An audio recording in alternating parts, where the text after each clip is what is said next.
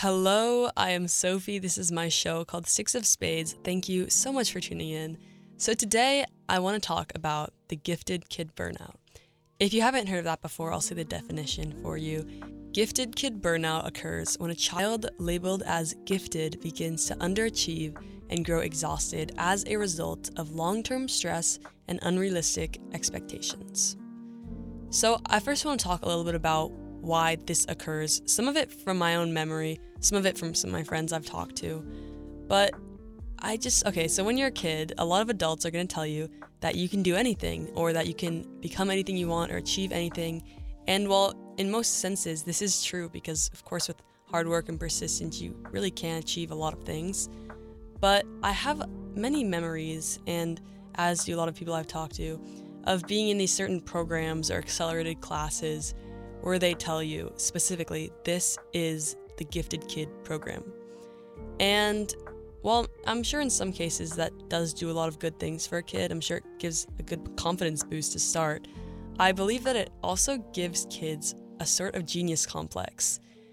Because if you're telling kids and or growing adults and people who are maturing in adolescence that they're in a gifted program or this is the accelerated course, it just I, I just would feel as though it makes them believe that there's just naturally something in them that is just better or smarter than their peers. And the problem resides when some of these students aren't achieving the same things as some of their peers who might be in or might not be in these gifted programs. It just leads to a burnout because they're expecting to be able to achieve all these great things. And when they don't, it naturally makes them feel as though they're not doing something right. So, I also want to talk about some of the experiences of my friends and myself because a lot of the people who I've talked to about this, they have directly and verbatim stated that the gifted program or accelerated courses did nothing for them really, or as in talking to their peers, they found that there was really no difference except the mentality they had going into that and thinking that they were just smarter than some of the other kids who might not have been in that program. But looking back, I have many mixed thoughts on it because, like I said before, I'm sure there are some benefits towards it. And of course, telling some kids that they're just very smart naturally makes them act thus and be more smart in just their performances. However, the issue truly resides when a lot of these kids who are in the gifted programs don't lead up to those expectations set by their mentors and teachers who stated that you guys are just like the smartest, you guys can do anything because like this is the program, like this is the accelerated or gifted program and such and such. So, gifted kid burnout is a really big issue.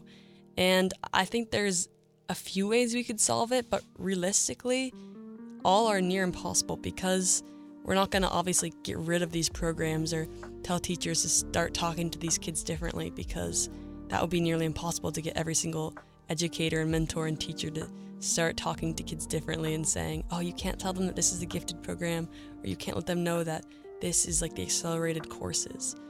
So, one thing in addition to this growing issue is I quite honestly don't think there are many solutions to it because you can, you, like I said before, you can't really just tell every teacher to stop telling kids they're gifted and you can't like make everyone in the gifted program or take everyone out of it. So I think the only real way to solve this issue is to control the outcome and perhaps instead teach kids how to deal with this burnout later in their classes and, or maybe honestly just make a better mental health program for schools because I know that's also a big topic of discussion is just mental health classes and teaching kids more how to manage themselves and their mental health.